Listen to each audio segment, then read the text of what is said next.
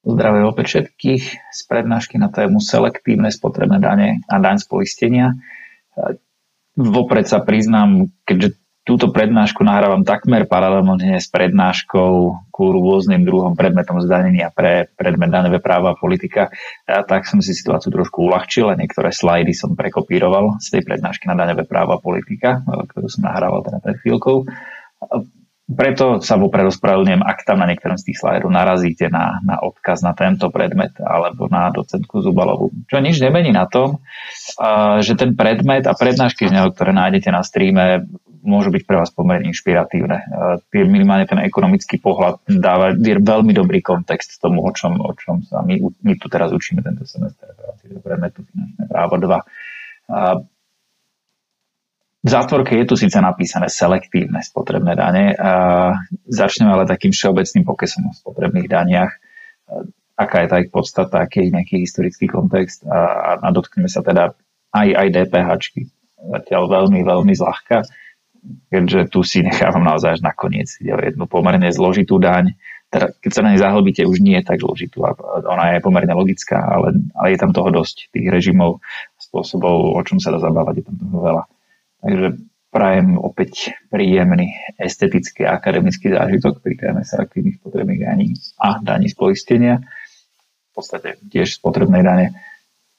V potrebných daniach je, je zaujímavý práve tento obrázok. Je to dobrá ilustrácia, samozrejme, fľaša piva, typická americká.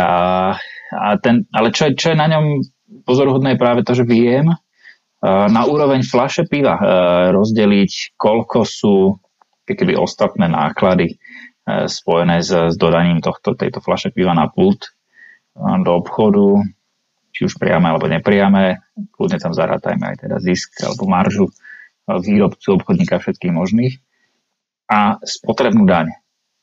Lebo to je charakteristická črta, teda samozrejme spotrebné dane zdaňujú spotrebu, či už teda tovarov alebo služieb, ale podstatné na nich naozaj je, že uh, že, že zaťažujú práve ten konkrétny tovar alebo tú konkrétnu službu a, a, a sú konštruované tak, aby som vedel vždy identifikovať, aká časť scény uh, tej, toho tovaru alebo tej služby a každého jednotlivého tovaru alebo služby uh, je tvorená toto spotrebnou daňou. To je, to je jej charakteristická črta. Uvidíte uh, jedno rozhodnutie pomerne nové súdneho dvora Európskej únie, ktoré sa práve zameriavalo na nejaké rozlišenie, či ide o priamu, nepriamu daň, lebo to je dôležité z hľadiska e, posudzovania kritérií voľného pohybu kapitálu a, a vôbec tovarov, služieb a slobod a, a nejaké diskriminácie. A, tak uh, súdny dvor to musel riešiť. Je tam celkom pekné stanovisko generálneho advokáta a aj to rozhodnutie bude k dispozícii v ten atribút je teda, že viem každý tovar alebo statok, viem identifikovať, koľko z neho je tá spotrebná daň. Tie percentá, čo sú tu napísané, neberte ich doslova. Je to zhruba proporcia, akú, akú by ste našli aj v, v iných štátoch. To je americký príklad, ale slovenský, respektíve európsky príklad je podobný. Mám tam dane, keď by som to naskladal, len tie spotrebné dane cez všeobecnú spotrebnú daň a na DPH, tak sa dostanem takmer na polovicu eh, hodnoty toho produktu.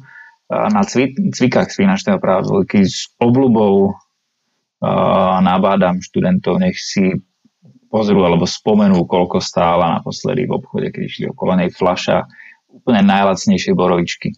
A nech tam skúsia si eh, skúsia si tak, tak prepočítať, že koľko z toho je vlastne spotrebná daň DPH a koľko im zostáva na ten samotný produkt na kvalitu toho, čo, čo tam pijú a to ešte musia rátať, že tam je nejaká zisková marža, nejaké priame, nepriame náklady, koľko tam, koľko centov vychádza na ten produkt. To je, to pomerne zaujímavé cvičenie mentálne, ktoré nám, nám čo si o spotrebných daniach napoveda.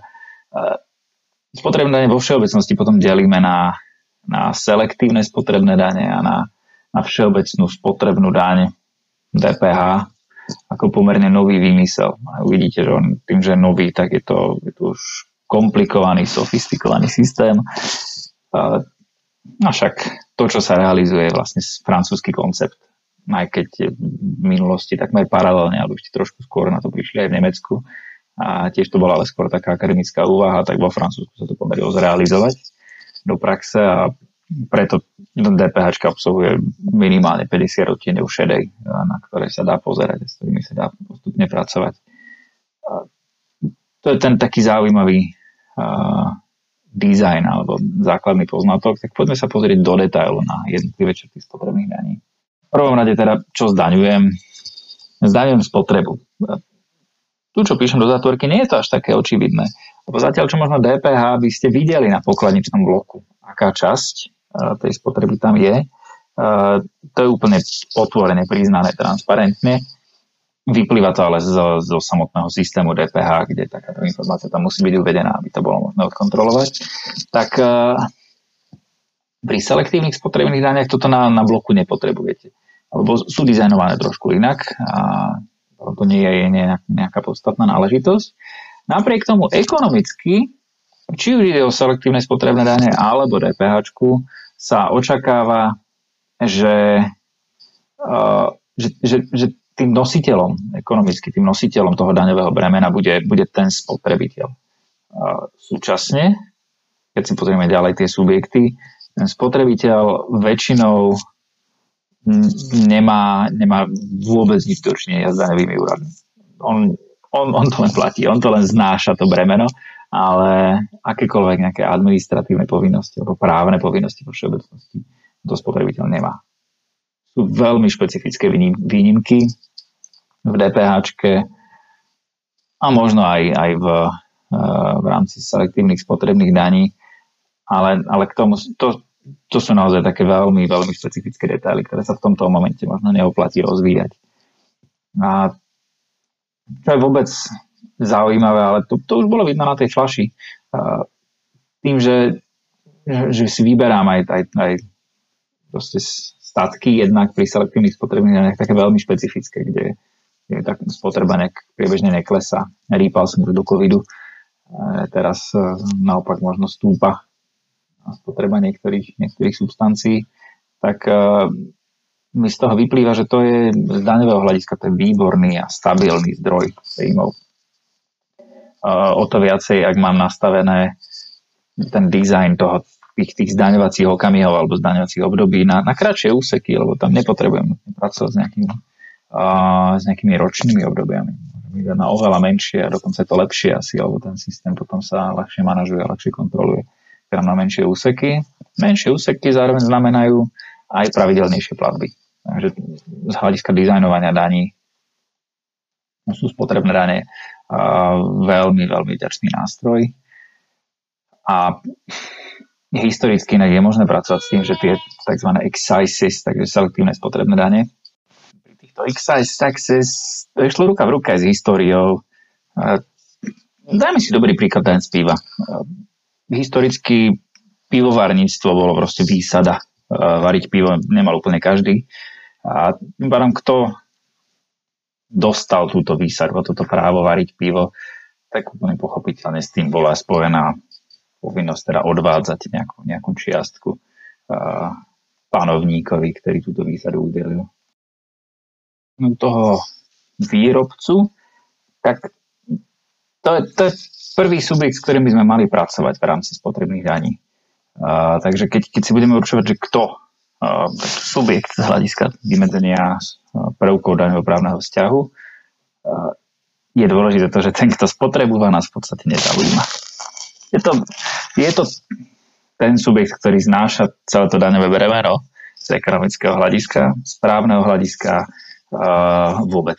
Sú, sú zákony, kde, kde mu nie je venovaný, venovaný skoro žiadny priestor. Proste je to, keby sme sa pozerali len čisto na právny text, tak máme pocit, že, mm, že ten, ten, ten spotrebiteľ nie je vôbec dôležitý v tomto ohľade.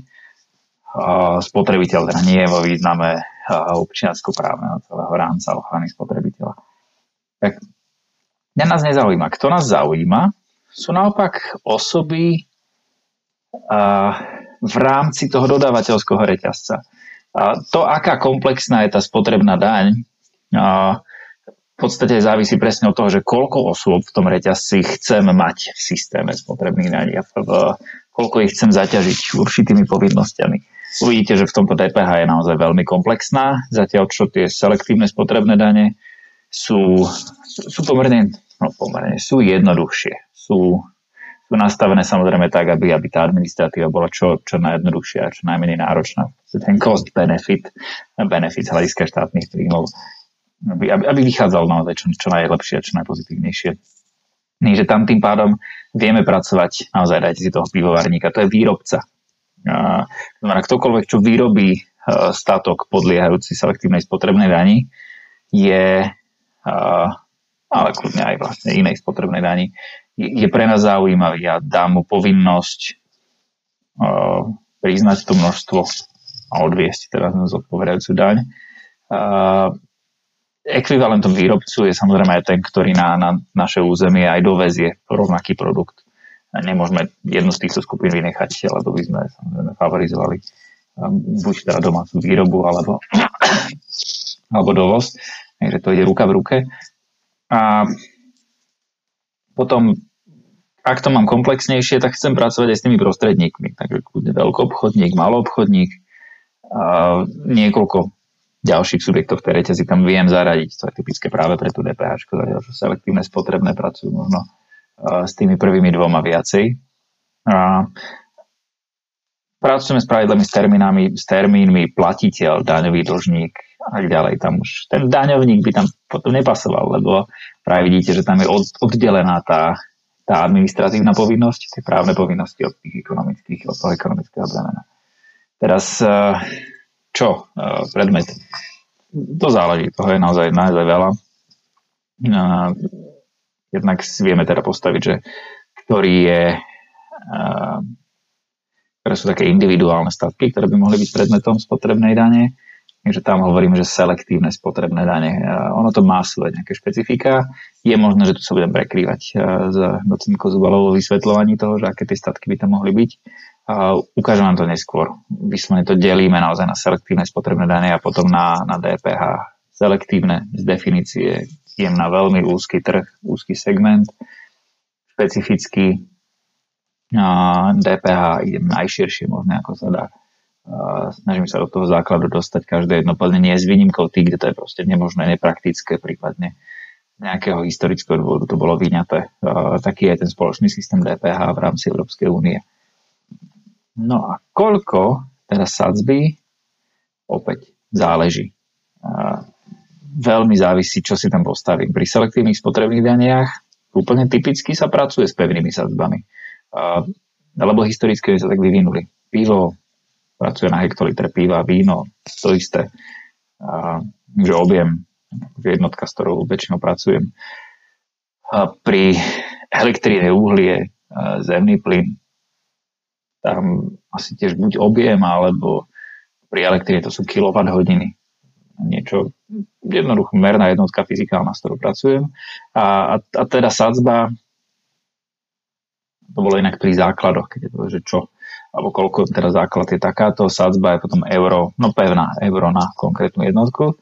Ale, ale opäť výnimku tu tvorí DPH, ktorá e, stavia ten základ dane tým, že je všeobecný, široký, už neviem pracovať s nejakou jednou mernou jednotkou, tam chcel dostať všetko, všetky tovary, všetky služby a tam opäť najbližší spoločný menovateľ týchto, týchto dodávok je jednoducho ich hodnota, subjektívna hodnota nie je taká, ako by som to dával na ako príjmovke, by som mal objektívne zistiť, že aká je tá hodnota toho plnenia, ale tu je subjektívna. To, čo naozaj za to obchodník dostane v zmysle zmluvy alebo fyzicky.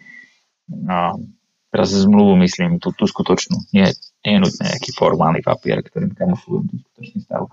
Takže a tam pochopiteľne pri základe, ktorý mám v eurách, opäť sadzba už ide, už ide pohyblivá. To znamená percentuálne.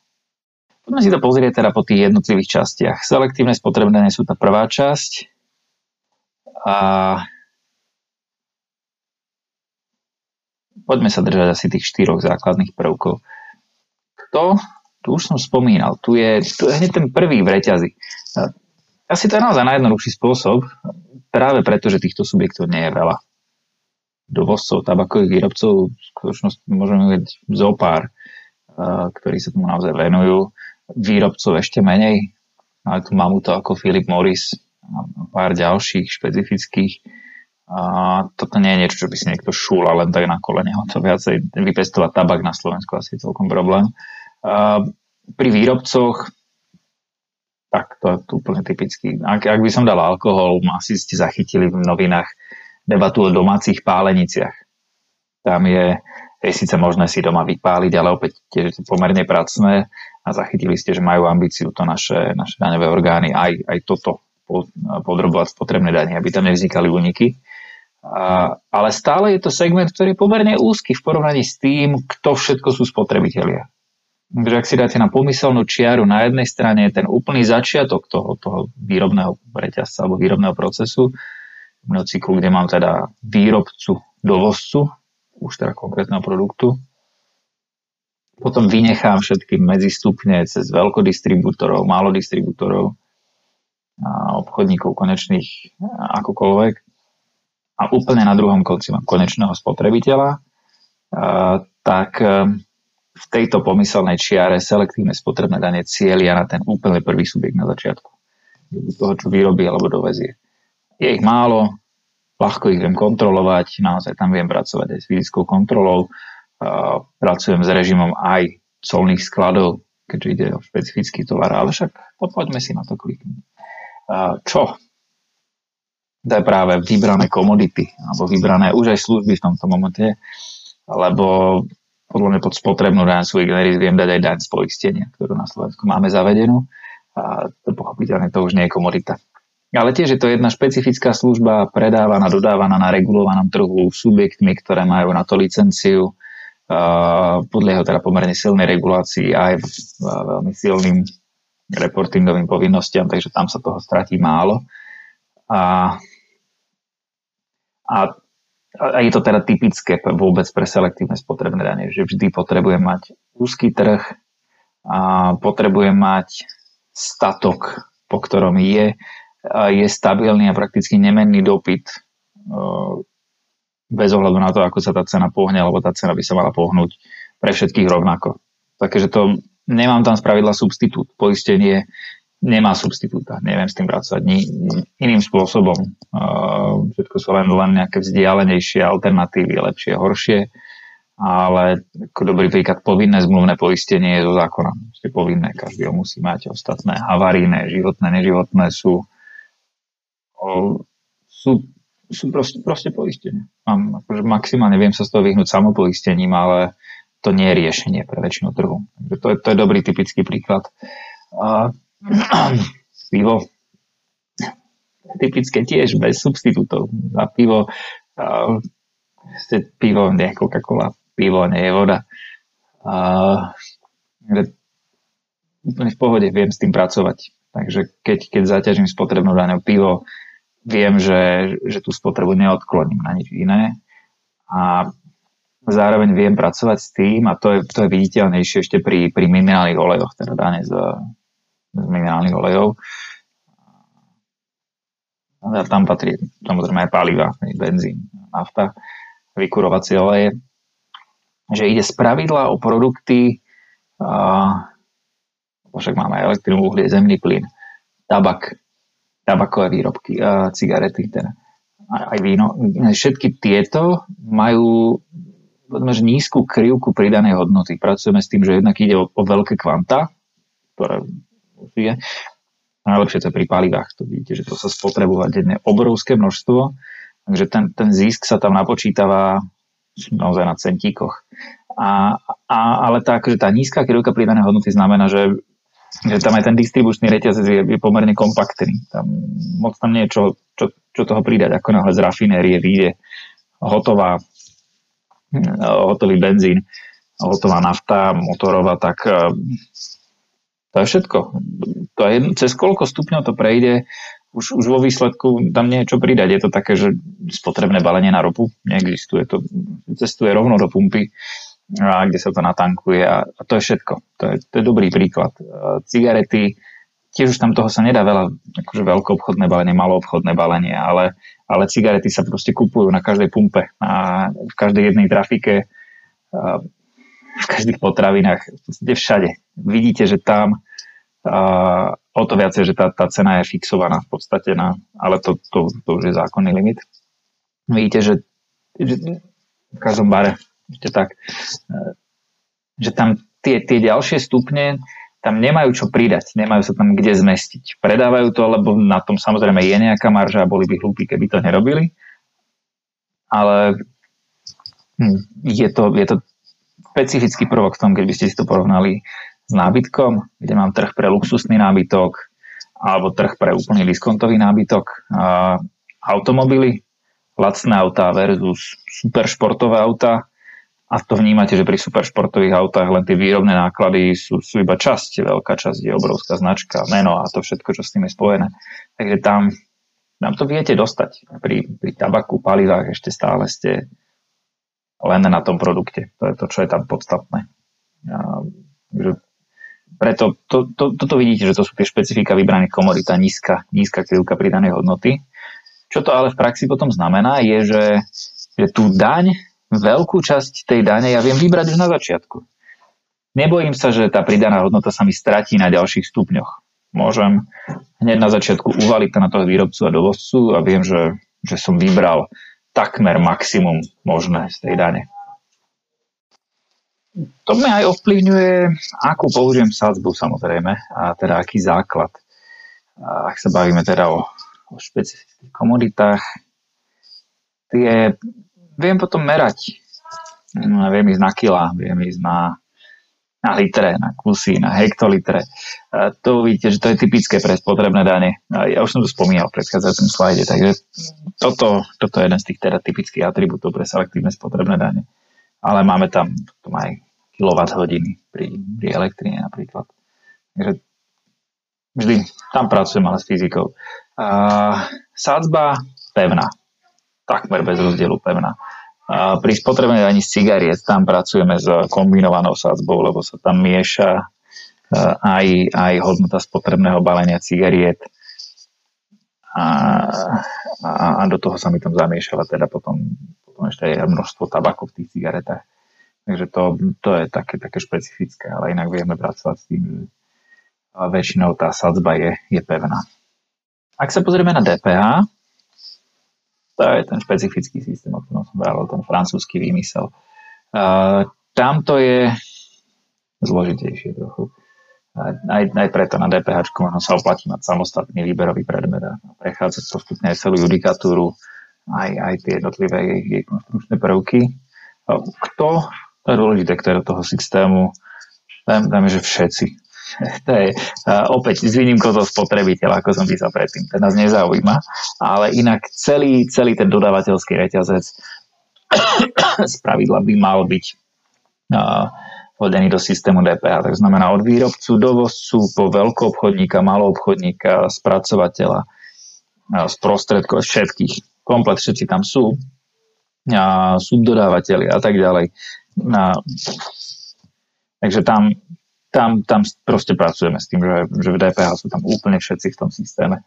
A, áno, možno ste sa stretli s tým v praxi, že sa bavíme o nejakom limite obratovom na registráciu. To treba brať, že to je ale výnimka. To je, to je režim oslobodenia. To nie je dizajnový prvok, že len tí, ktorí prekračujú obrad, spadajú do, do systému DPH. Je to úplne naopak. Do systému DPH spadajú všetci. V správnej definícii vidíme, že všetky zdaniteľné osoby. A a štáty majú možnosť využiť oslobodenie a vyňať tam niektorých uh, z jednoduchého dôvodu, lebo by to bolo možno administratívne príliš náročné pre nich. A tým pádom je lepšie sa na nich pozerať, ako keby boli spotrebitelia. Takže im odnímem právo na odpočítanie a tak ďalej. Veľa tých prvkov súvisiacich s DPH potom neplatí na týchto, tieto osoby. Ale inak si kľudne zapamätajte, že všetci Design DPH ako všeobecný daň zo spotreby je, že tam musím zmestiť všetky subjekty, ktoré na trhu sú dodávateľské. Bavíme sa o stovkách, tisíckach subjektov a ešte stále je to lepšie, ako baviť sa o miliónoch spotrebiteľov, samozrejme. Ale to spôsobuje, prečo je, prečo je potom DPH taká komplikovaná. Zároveň má v sebe ale taký zaujímavý prvok. to je ten, ten, ten tzv. self-policing aspekt, e, faktúra, to je krásne, nie? faktúra, je, je presne ten dizajn a právo na odpočítanie je niečo, čo by proste nevyňateľné z toho systému, lebo to spôsobuje, že navzájom na seba tie subjekty v tom systéme DPH bonzujú. Lebo jednému bude sedieť účtovníctvo a získa nárok na odpočítanie DPH, a vy ste si to určite počítali na daňovníctve s takými tabulkami, ste išli, že koľko je daň na vstupe, daň na výstupe a koľko z toho teda je odpočítanie, ako vypadá nadmerný odpočet. Toto všetko vznikne vtedy, keď mám faktúru toho predchádzajúceho a som schopný to no, preukázať správcovi dane. V súčasnej dobe digitálnej už tie faktúry môžu pracovať s tým, že to budú nejaké centrálne úložiska štátne. Na Slovensku už sa pracuje s tzv. kontrolným výkazom, takže znamená údaje z faktúr sú zasielané priebežne štátu správcovi dane naozaj ten systém je dizajnovaný na to, že navzájom sa bonzujú všetci tieto, všetky tieto subjekty a to je to, čo sa hovorí, že on je self-policing v podstate. Ak sa nám tam do systému nedostane nejaká organizovaná skupina, s tou samozrejme treba bojovať, tak viem pomerne efektívne zmanažovať výber DPH aj pri tisíckach subjektov. Pri iných daniach je, je fakt zložité. To mi potom znamená, že čo je predmetom, všetko okrem oslobodených položiek. Naozaj pracujem s tým, že všetko. Predmetom dane, tak ako je to definované v našich zákonoch, je dodanie tovaru a dodanie služby. Teda dovoz tovaru, no potom tam je taký špecifický režim, ale to je vlastne všetko. Úplne všetko. A teraz už iba vykrajujem z toho špecifické oslobodené položky, ktoré sú vymenované. A ešte pre európsky systém platí, že tieto položky sú taxatívne. Neexistuje, aby mohol ktorýkoľvek členský štátov si rozširovať tie oslobodenia. Alebo zužovať je teraz stanovené smernicou a, a cez to nejde vlak. Na koľko? Tu sa bavíme o tom, že to je tá vynimočná vec, ten základ, protihodnota, subjektívna hodnota, teda vždy je to suma v eur. A, v rámci Európy samozrejme. A, a v rámci eurozóny. Iné členské štáty Európskej únie, ktoré tiež majú DPH, tak majú sumu v iných v českých korunách. Vždy je to ale konkrétna suma. A sadzba s tým úplne logicky súvisí, je to pohyblivá sadzba. Takže týmto sme si prešli tie základné tri chlieviky veľké, vidíte, že ten dizajn je iný, aj ten prístup k tomu, k tomu systému, cez dane z majetku, dane z príjmu a dane zo spotreby. Jeden článoček vám dáme na, na osobitný odbor bankových reťazcov, ktorého čaká osud, že boli úplne zarezaní. On teoreticky bol fascinujúci v tom, že to, ako to bolo dizajnované, tak stále nebolo jasné, že či to je daň zo spotreby alebo z príjmu. Malo to prvky aj toho, aj toho. Takže to, chcelo to samozrejme ten zákon trochu vyladiť. Ja nutne nemám problém s legitimitou toho osobitného odvodu ako špecifické dane. A, a keby sme vedeli hodiť konkrétne do nejakého chlívika, tak sa vieme pozrieť na jej ústavnú akceptovateľnosť a nemáme s ňou problém. Bohužiaľ, to, ako ten zákon bol eh, v priebehu niekoľkých volebných období znásilnený, spôsobilo to, že nám naozaj bol ústavne udržateľný a jeho zrušenie v tomto ranom momente už sa zdalo byť pomerne pragmatický krok. Čo treba určite spomenúť je, že spotrebné dane majú uh, rozmer práva Európskej únie pomerne výrazný, uh, keďže uh, začneme týmto. Oni môžu byť bariérou cirkulácie tovaru a služieb. A respektíve mnohokrát sú podľa toho, ako sú nastavené. Čím som vás nechcel veľmi zaťažovať z teórie pri viacajúcich slajdoch, to tam nie je v osobitnom bullet pointe, je, že sú zhruba dva princípy, ktorými je možné stavať spotrebnú daň. A, a to je tzv. princíp origin alebo princíp pôvodu. To znamená, zdaňujem ten tovar na začiatku toho reťazca. Keď sa bavíme o cezhraničných pohyboch, tak som to úplne stresnil. Tam na začiatku reťazca, takže zdaňujem výrobcov a naopak pri exportéroch ma to vlastne až tak nezaujíma. To, že to exportuje, je úplne legitímne. To, že on sa hľadá svoje nejaké odbytisko inde v inom štáte z hľadiska daňového, to je, to je bez, bez významu. Už tu daň odviedol na začiatku. Tak to je ten origin principle. A, alebo druhý princíp je tzv. destination princíp, alebo princíp uh, konečnej spotreby, alebo miesta konečnej spotreby. Uh, dlho sa viedli inak aj diskusie o tom, že na akom princípe má byť uh, vystávaná DPH. Uh, pôvodne v niektorých materiáloch bolo nastavené, že má byť stávané na origin principle a režim, ktorý tam medzičasom bol, tzv. dočasný, bol postavený na, na systéme destination princípu teraz, ale už sa zdá, že to je opúšťané, že už sa pohybujeme viacej celkovo v princípe konečnej spotreby aj pri, pri finálnom režime DPH, ktorý chystáme zaviesť. a vlastne ho zavádzame, ale postupne po takých maličkých krokoch salamových. A tieto dva princípy, a teda ten princíp spotreby, to je, že tam zdaňujem zase všetko, čo je spotrebované na nejakom území štátu, na nejakom teritóriu. Čo, čo to môže spôsobiť to, že sa mi jednak samotný origin principle je, je pomerne zvláštny v tom, v tom ohľade, že, uh, že nie je úplne kapitálovo neutrálny alebo exportný z hľadiska zahraničného obchodu, ale keď sa mi pobijú tieto dva princípy, že jeden štát uplatňuje jeden na spotrebu, druhý druhý, tak výsledkom môže byť buď teda dvojité zdanenie, alebo a dokonca aj dvojité nezdanenie, ak si nejak dobre vyskladám jurisdikcie. Výsledkom čoho je, že, uh, že už začínajú konvergovať tie prístupy skôr k tomu takzvanému destination principle. To nie len teda v selektívnych spotrebných daniach, ale aj v DPH. A v režime Európskej únie viem asi povedať, že tento princíp sa teda presadil tak pre spotrebné dane, ako aj pre DPH. Ono to má svoje svoje rácio. To, to hlavné rácio, prečo tento, tento rozmer sa, sa presadil, je, je taký dobrý argument, aj, aj ekonomicky, teda aj, aj doktrinálny v zmysle, že pri, pri Destination Principle sú, idú, idú prostriedky zo spotrebnej dane toho spotrebiteľa, ktorý ich zaplatí, alebo je nositeľom toho bremena, idú do rozpočtu toho štátu, kde on uh, zase poberá tieto verejné služby kde on, on dostáva z toho štátneho rozpočtu benefity. Takže v podstate je, je, tam, je tam taký dobrý súlad medzi tým, kto tie dane platí a tým, tým akože komu idú uh, prostriedky z tých daní alebo komu idú prostriedky z rozpočtu. Zatiaľ, čo pri tom štáte zdroja, to tak úplne nie je. Naozaj predstavte si príklad, že by bol štát zdroja ako globálny princíp a my sme, my významne importujeme, pracujeme s týmto predpokladom tak uh, importujeme z Číny, trebárs, tak uh, v Číne už ten výrobca tam dá daň na základe princípu pôvodu a na Slovensku už sa žiadna daň nedáva, lebo ten tovar nemá pôvod na Slovensku, tak my by sme platili spotrebnú daň, ktorá ide do rozpočtu Číny. A to, hej, to je asi ťažko aj, aj, aj politicky obhajiteľné, takže preto sa postupne presadzuje ten princíp konečnej spotreby. Nezabudnite, my sa k tomu vrátime v rámci, v rámci spoločného systému DPH. Mnohé z tých, z, tých, z tých konceptov, ktoré sú tam porozvíjane, vám potom budú dávať väčší zmysel, ak sa budete pozerať na, na princíp konečnej spotreby ako, ako jeden z tých, na ktorých je vystavaný celý spoločný systém DPH. A vracame sa furt k DPH, ale tak, aby som nepredbiehal, aj spotrebné selektívne sú harmonizované smernicami. A nie je to teda komplexná harmonizácia, ktorá nie na tomto DPH. Je, ale je to, je to harmonizácia, ktorá je dostatočná pre, pre to, čo vlastne potrebujeme dosiahnuť.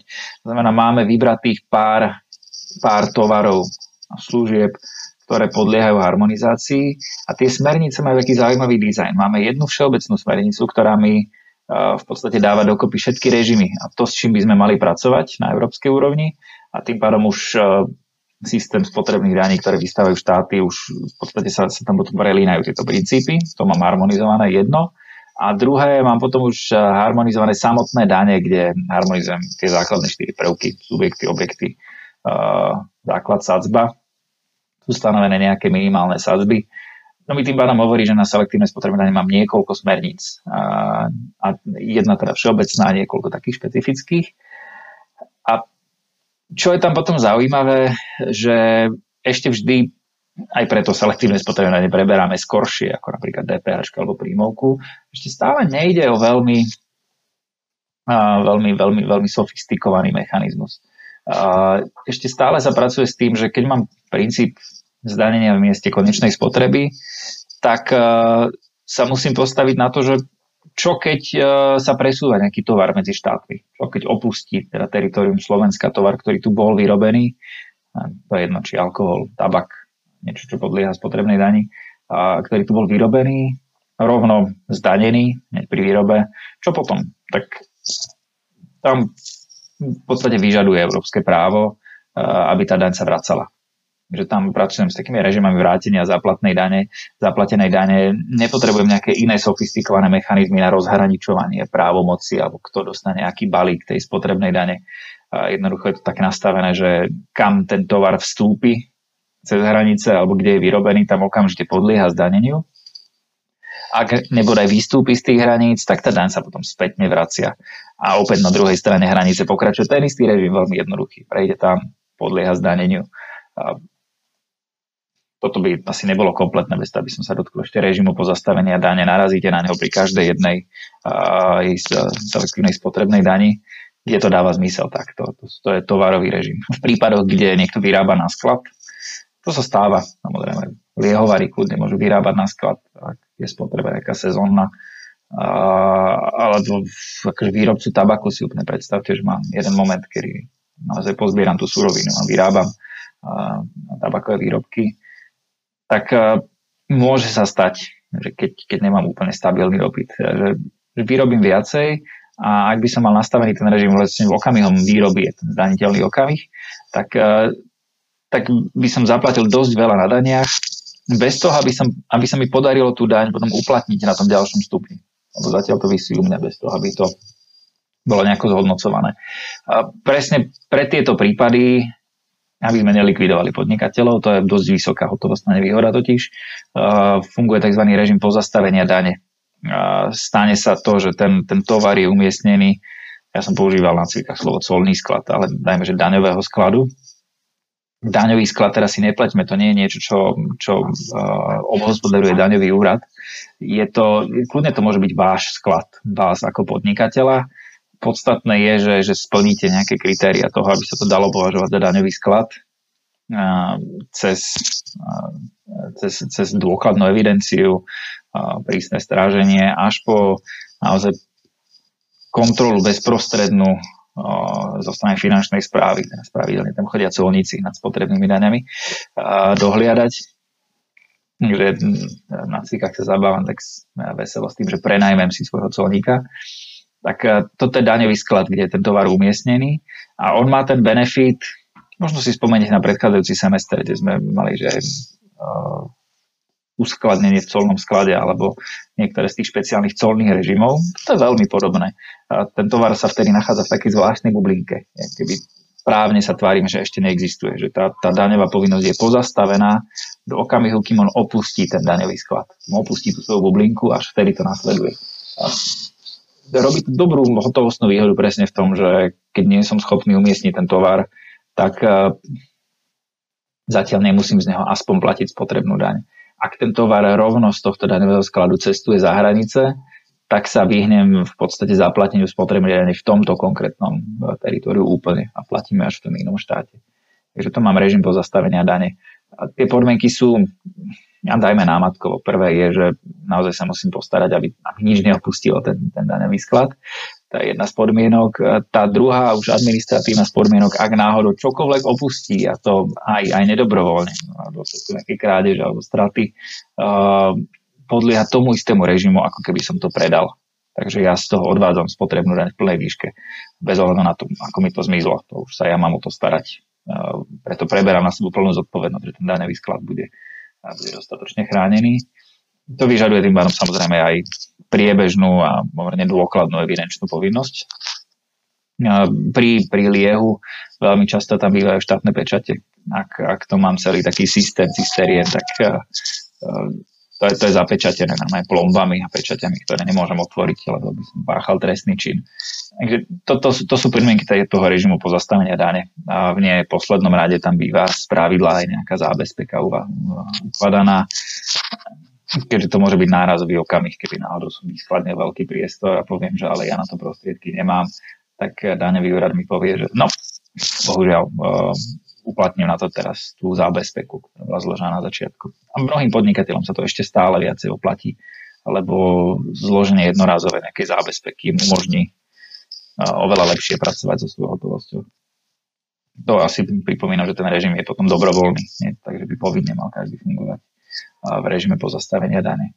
Niektorí menší výrobcov úplne jednoduchšie si tu daň odvádzať samozrejme hneď. A v tom ale európskom rozmeru to dáva zmysel potom to utvára tento režim priestor pre pohyb toho tovaru v rámci EÚ bez toho, aby som musel mať tovar a mať zaplatenú niekoľkonásobne spotrebnú daň. Špecificky sú tam potom ešte aj nejaké pravidla práve pre, pre pohyb v rámci európskeho teritoria. tak aby z jedného štátu do x štátu som mohol ignorovať hranice viacerých štátov, ktoré má medzi na ceste. Kudne si tam pripodobnite to k colnému režimu tranzit. Ten je veľmi blízky tým, tomuto spôsobu, ako pracujeme so spotrebnými riadami. To je rozmer európskeho práva. Čo som tu nedal do bodov úplne pochopiteľne potom, myslím, súvisí judikatúra súdneho odbora Európskej únie v rámci tejto harmonizácie. A kopa veľmi zaujímavých judikátov tam je a už, už aj teda aj z Českej republiky prišlo pár milých prejudiciálnych otázok. Oplatí sa, tomuto sa celkom oplatí venovať. Otázka spotrebných daní je pomerne zaujímavá. A, a už, už sa dostávame do toho režimu, že na to je kopa, kopa rozhodnutí, ktoré sa dajú študovať. A dá sa na tom zmyslu tu nestráviť veľa času. Compliance rozmer je tá, tá dôležitá vec toho dizajnu. Ja som to možno mal dať na začiatok, ale nedá sa skúsme taký ten základný popis, prečo to musím už popisovať? Keď sme mali majetkové dane, tie boli postavené, ako som to spomínal, veľmi primitívne. Uh, vždy tam bol subjekt, ktorý bol vlastník nejakého majetku. Jeho povinnosť bola tá úplne základná. On sám sa má priznať, sám si má zaplatiť daň. To znamená, v podstate naháňame ten úplne najširší možný okruh subjektov. Vždy každého jedného vlastníka individualizujeme a, a skúšame, skúšame z neho tú daň nejakým spôsobom vypáčiť. To je použiteľné pri majetkových daniach. Je to do istej miery nevyhnutné pri, pri príjmovke, aj keď aj tam sa snažíme nejakým spôsobom zúžiť ten počet subjektov. Pri spotrebných daniach, a to už je jedno, či selektívnych spotrebných alebo DPH, je to prakticky nemožné. Tam, keby sme išli na, na, na toho spotrebiteľa, ako sa to volá, spotrebná daň, spotrebiteľ, ktorý znáša e, to daňové bremeno ekonomicky, keby on mal aj s tým istým režimom, to, že si vyplní daňové priznanie, podá ho a zaplatí, to sme úplne v ríši. Ešte technológie nám teraz možno umožňujú už cez kartové transakcie, a keby som veľmi chcel ísť a preženie to do čipovej totality, aby každému sa na nejaký jeho vlastný účet zaznamenávalo, čo kde spotrebovala. Z toho sa mu vypočítavalo individuálne priznanie. To by sme sa možno priblížili k tomuto režimu. Ale ak sme ešte v papierovej dobe, ja som ešte narodený v 20. storočí, neviem, vy, vy už možno nie. A, tak tam papierová doba spočívala naozaj v tom, že som si papierovo viedol záznamy. Inak miestami naša finančná správa takto stále funguje. A keď si to teraz do detailu dáme, tak by to znamenalo, že ten, ten spotrebiteľ je povinný si každý mesiac zaznamenať, koľko píl vypil, koľko poldecákov, koľko fliaž alkoholu si kde kúpil, koľko cigariet Aký to záznam? V podstate na každý jeden uh, tovar alebo statok, ktorý podlieha nejakej spotrebnej dani, či už všeobecnej alebo selektívnej. Z toho si to sám vypočítať a potom ešte zaplatiť daň. To viete si predstaviť, že to návratnosť takýchto daňových priznaní by, by bola nižšia ako polovica, nižšia ako tretina, možno ešte menej.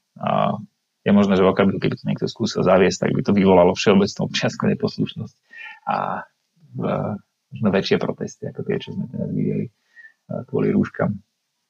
Tak to, to, je, to je nemysliteľné. Tým pádom dizajn spotrebných daní musí pracovať s nejakým menším úzlom, s niečím, kde, kde viem koncentrovať tie povinnosti a stále sa spolahnu na to, že mi to neunikne.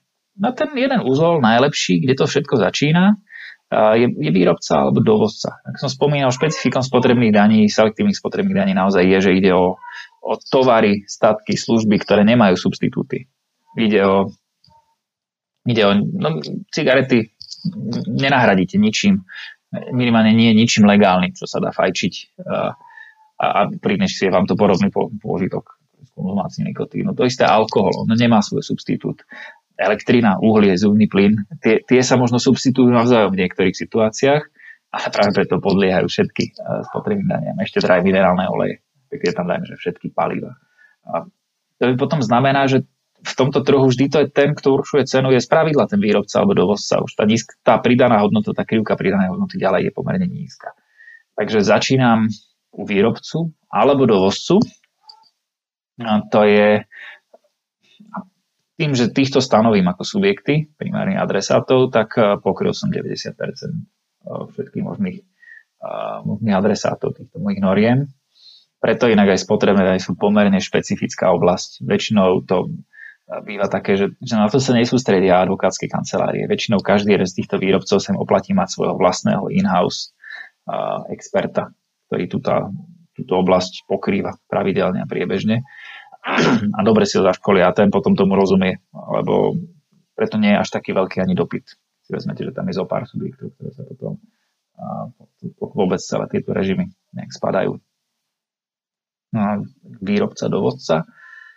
A to je inak výborné, nie? Z niekoľkých miliónov, ak by sme pracovali pri, len na Slovensku, pri spotrebnej daní, sa by to podarilo skresať na niekoľko desiatok subjektov. To je, to je skvelý úspech pri dizajnovaní dane a tým pádom tie úspory, úspory z rozsahu sú, sú výborné. A, a zároveň teda selektívne spotrebné dane sú, naozaj dobrý zdroj, aj dobrý, dobrý balík prichádza.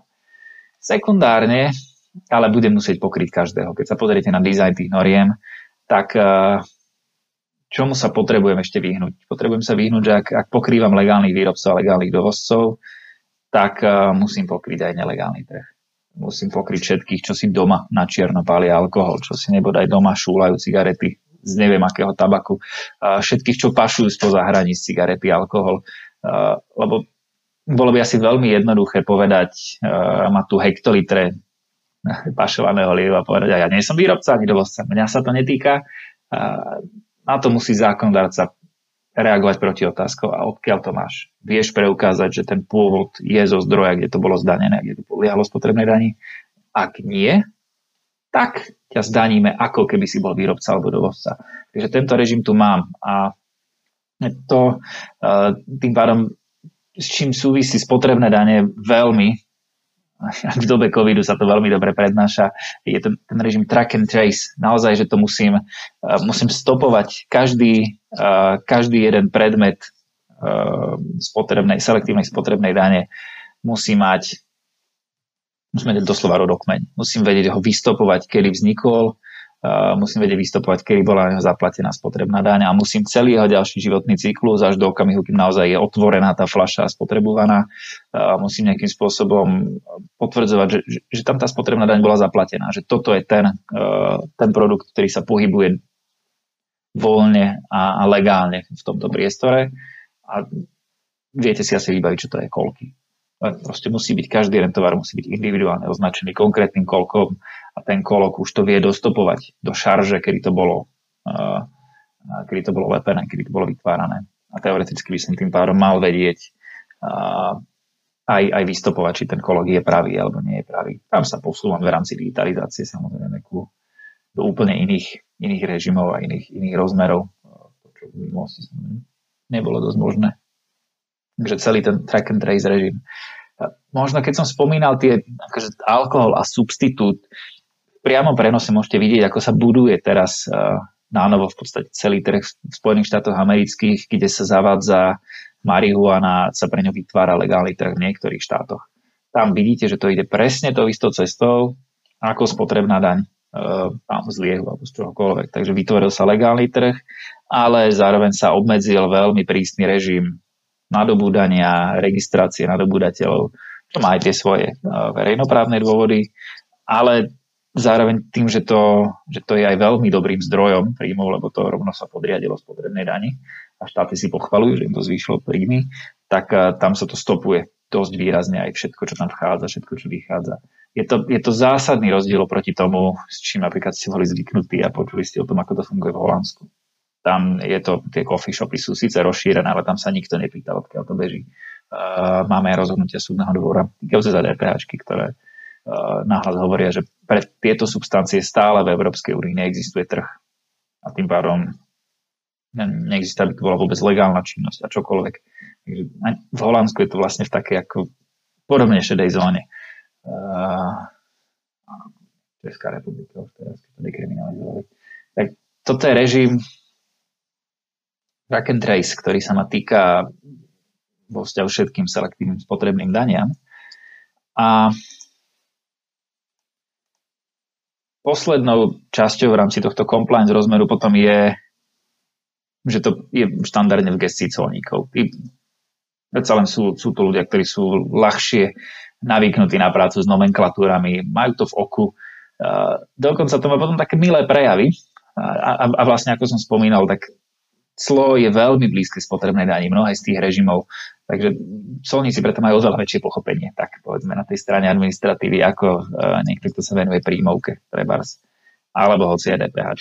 Tak uh, to je ten compliance rozmer. Ja som tu dal Nestville, že natankujte si vlastnú flašu, choďte sa tam pozrieť. To je uh, krásny príklad toho, ako, sa, ako, ako to tam funguje, lebo vás prevedú samozrejme celým tým daňovým skladom, ho vysvetľujú pod daňovým skladom si ale predstavte celú fabriku. Každý jeden kohutík tam je zapečatený, aby tam z žiadnej trubky nemohol ten produkt vytiesť a niekto si ho dobrovoľne odobrať, poškodenie pečatu sa trestá, únik je ako keby teda to odchádzalo z daňového skladu.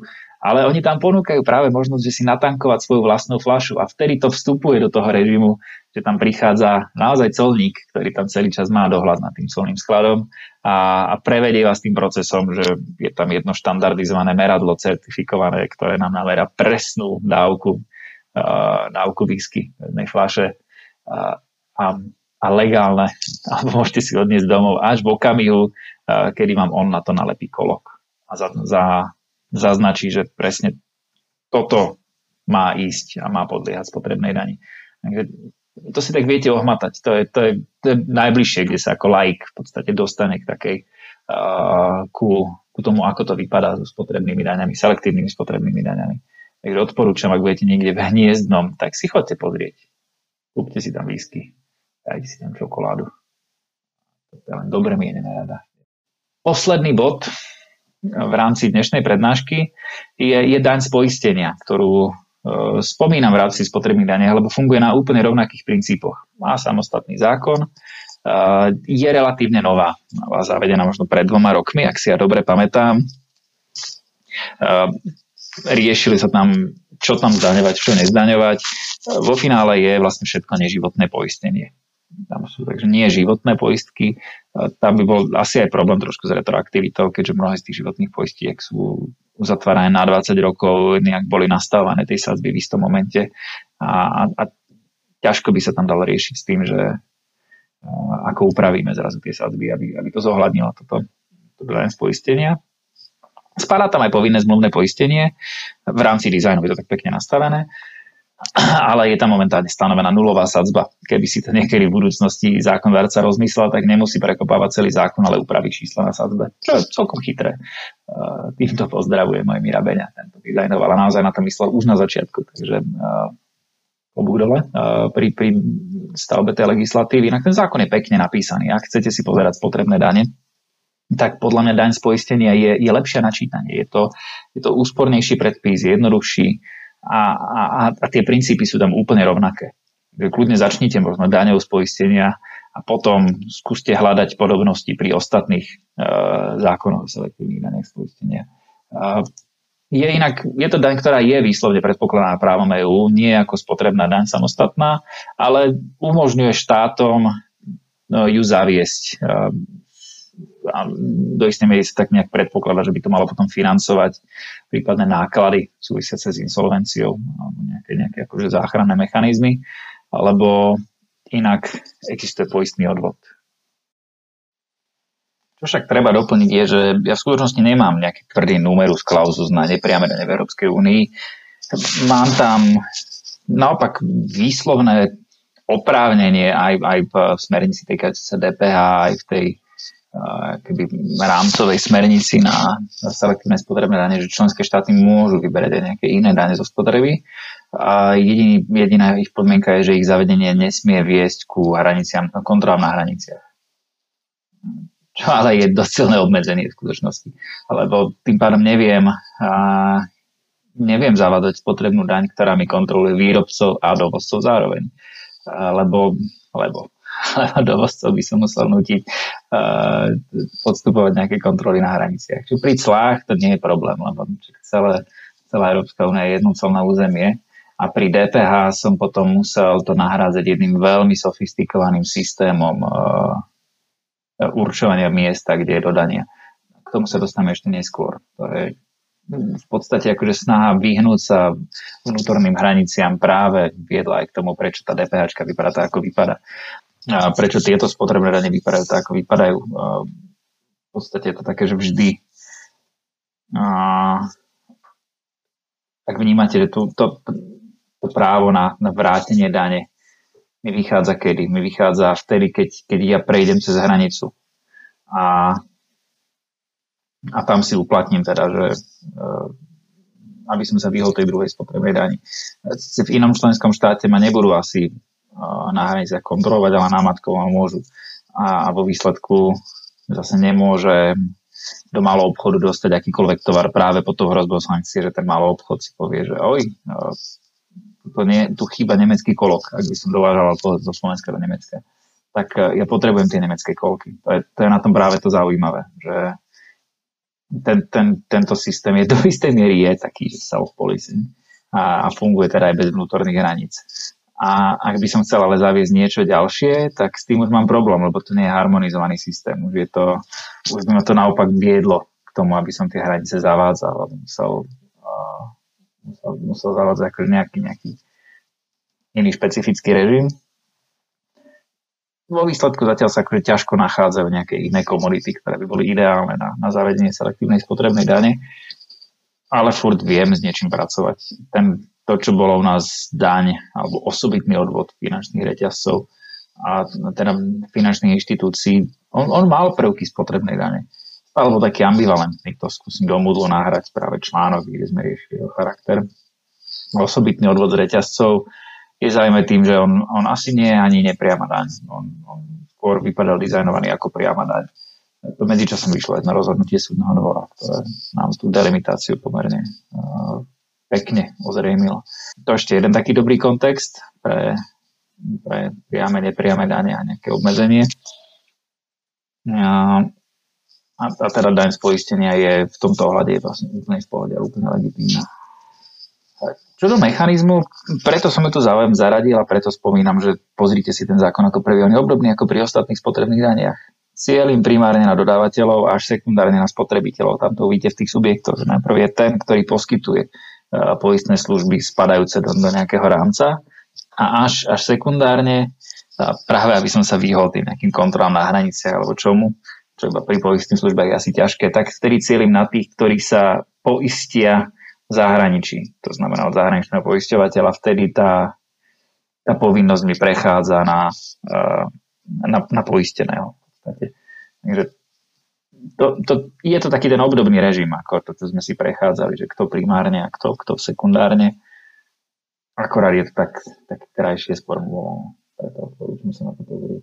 Sadzba uh, je zaujímavé možno tom, že túto mám tú sadbu ad valorem. Prečo? Lebo, lebo vychádzam z, z, z tzv. premiums, to znamená z toho, čo platím poistné a to už sa platí v eurách. To je, v tomto je to jednoduché. Nemám, nepotrebujem žiadnu pevnú jednotku preklápať do eur. Ako náhle mám poistné, tak z toho už viem iba stanoviť percento. A mám vymalované. V tomto ohľade asi daň z poistenia je taký inštitút, ktorý ku podivu on sa nestretol ani s nejakou veľkou, veľkým odporom. Všetci to tak nejak prijali. A prečo? To neviem, ťažko vysvetliť. No to asi nikoho nebolelo. Poisťovne vedeli, že tým, že sa to týka neživotného poistenia, to sú produkty, ktoré uzatvárajú na každý rok. Toto je pre nich dôvod renegociovať alebo nánovo nastaviť cenové podmienky. Takže tam si oni mohli podsunúť aj nejaké svoje zvýšenia cien. Na to, to bol dobrý dôvod mohli aj vyhovoriť na, na, na novú daň.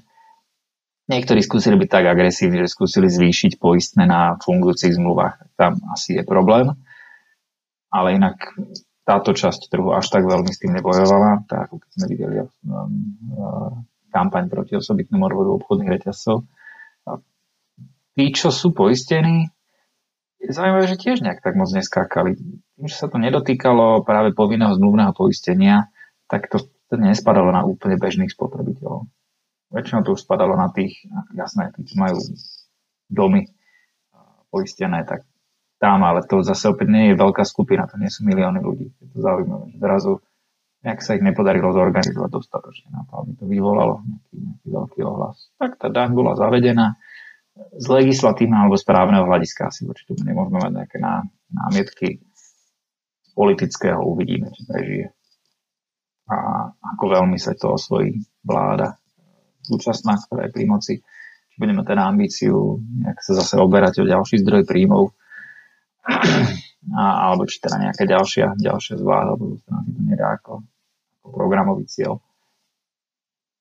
Vo výsledku je to teda skôr akademicky vďačný, vďačný produkt. Možno to, čo tam je jedna posledná vec zaujímavá, je to, že tá, tá, to, čo je tam používané na nomenklatúru tých, tých poistných plnení, je úplne preklopená príloha smernice, ktorá sa týka uh, práve akože fungovania poisťovní a zaisťovní. A vzniká z toho taká zaujímavá právna otázka, že či môžem potom použiť judikatúru súdneho dvora, ktorá sa týka tejto prílohy a tohto, tento výklad. Myslím, že to ostáva ešte otvorené. To je niečo, čo možno aj čaká na svoju prejudiciálnu otázku. Môj predbežný názor by bol nie. Je toto čisto vnútroštátna daň, kde som sa len oprel nejakú nomenklatúru, ale bez toho, aby som na to mal naviazané nejaké ďalšie normatívne vety. Takže uh, a tá nomenklatúra zase to, to nie je niečo, čo by podliehalo nejakému výraznému výkladu. Až ako vidíme, necháme sa prekvapiť do budúcnosti dnešná prednáška skončila. A vidíme sa na Moodle, kde ešte kopu ďalších zábav. A zábavka súvisiaca s selektívnymi spotrebnými daňami bude o trošku ľahšia tým, že na majetkové dane sme vám dali zábavku, ktorá je intenzívnejšia aj na, aj na prípravu, aj na opravovanie, tak paralelne už s tým, tak sa tak bude trošku prekrývať, bude zábavka na selektívne spotrebné dane nastavená tak, že si vypočítate spotrebnú daň na vašu obľúbenú kratochvíľu. Ja verím, že, že si tam nájdete aspoň niečo, čo konzumujete a podlieha to spotrebné dani. A či už to je teda pivo, víno, či alkoholické nápoje, alebo, alebo nejaký, nejaký tabakový výrobok. Vyberiete si spotrebiteľské balenie a skúsite zistiť, koľko z toho spotrebiteľského balenia a jeho ceny teda prípada na spotrebnú daň. To je, to je na tom práve to fascinujúce, že to viete vypočítať na úroveň spotrebiteľského balenia. Jediný predpoklad, ja ho zopakujem aj na Moodle, pozor pri liehu sa počíta samozrejme s nejakou jeho teplotou, lebo ten lieh nemá úplne stabilný objem, tak uh, tam je jeden parameter. Jednoducho predpokladajte, že to percento, ktoré je napísané na flaši, je percento uh, za teploty 20 stupňov. To je to veľa jednoduchšie na výpočty. Uh, som celkom zvedavý, ako sa aj s touto úlohou popasujete. Tam má byť viacej na srandu má vás to prinútiť otvoriť aspoň jeden zákon o spotrebných daniach, tam sa zorientovať, urobiť celú tú konstrukciu sadzby a, a poslať odpoveď. Takže ešte raz ďakujem za pozornosť. Prajem príjemný zvyšok týždňa.